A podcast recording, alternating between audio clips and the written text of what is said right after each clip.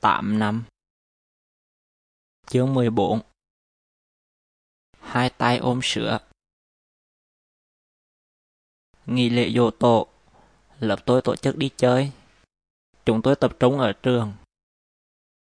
Lúc con Nhật tới, Hằng nói với chúng tôi. Con Võ Nguyên rủ đi tham quan lăng minh mạng Tôi nói với hắn Đi phí tiền lắm. Hằng nói đi miễn phí, vì ba hằng quen chỗ nữa.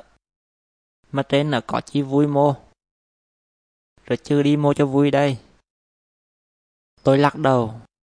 Không biết. Rồi cứ đi lên trên nở đạo rồi tỉnh. Cả bọn đồng ý.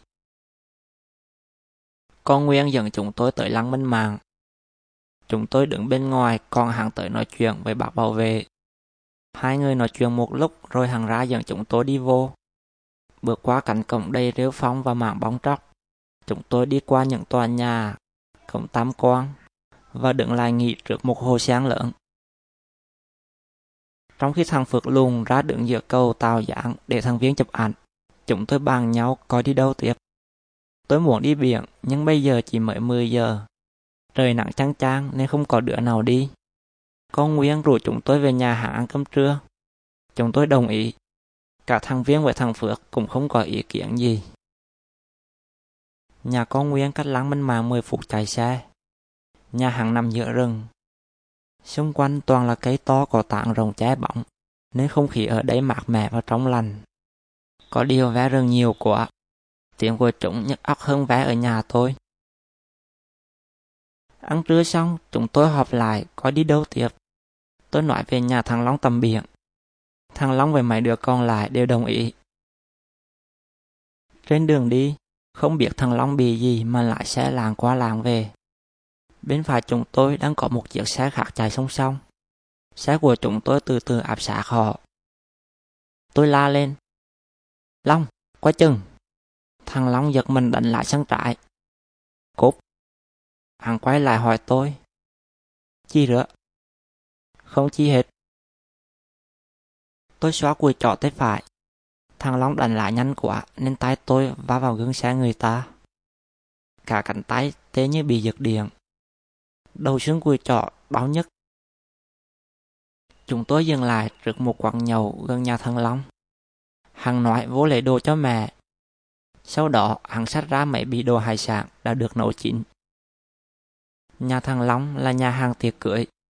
Xã bên nhà hắn có một con dốc qua khỏi con dốc, trước mặt chúng tôi là bãi cát lấp lạnh và biển xanh êm đềm. Mấy đứa khác bỏ xe lại ở trên đường bê tông. Còn thằng Viên với thằng Long chạy xe chở đồ xuống.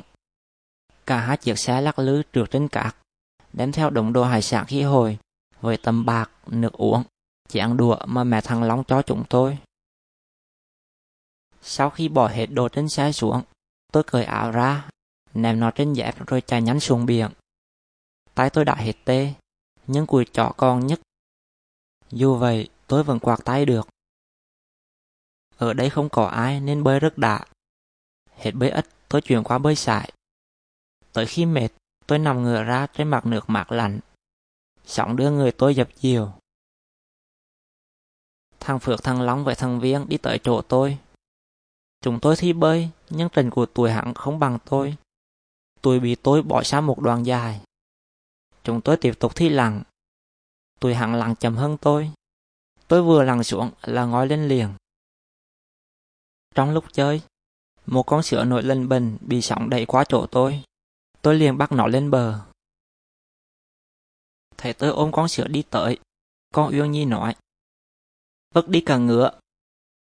Con đi giọng nuốt, ăn ngon lắm. Ăn không được mô. Được, nhà ta mới ăn ngày qua. Con nói thiệt đó, vứt đi. Con Nhật về mấy đứa khác cũng khuyên tôi vứt con sữa đi. Nhưng tôi lại đi lấy bì bỏ nó vào. Tối nay nhà tôi sẽ có món sữa chấm ruột mát lành.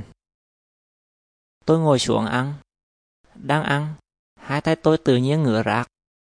Những vết đỏ mỏng giống như vết cắt hiện lên chi chít trên cẳng tay. Tôi vào nhánh đồ ăn rồi chạy xuống nước.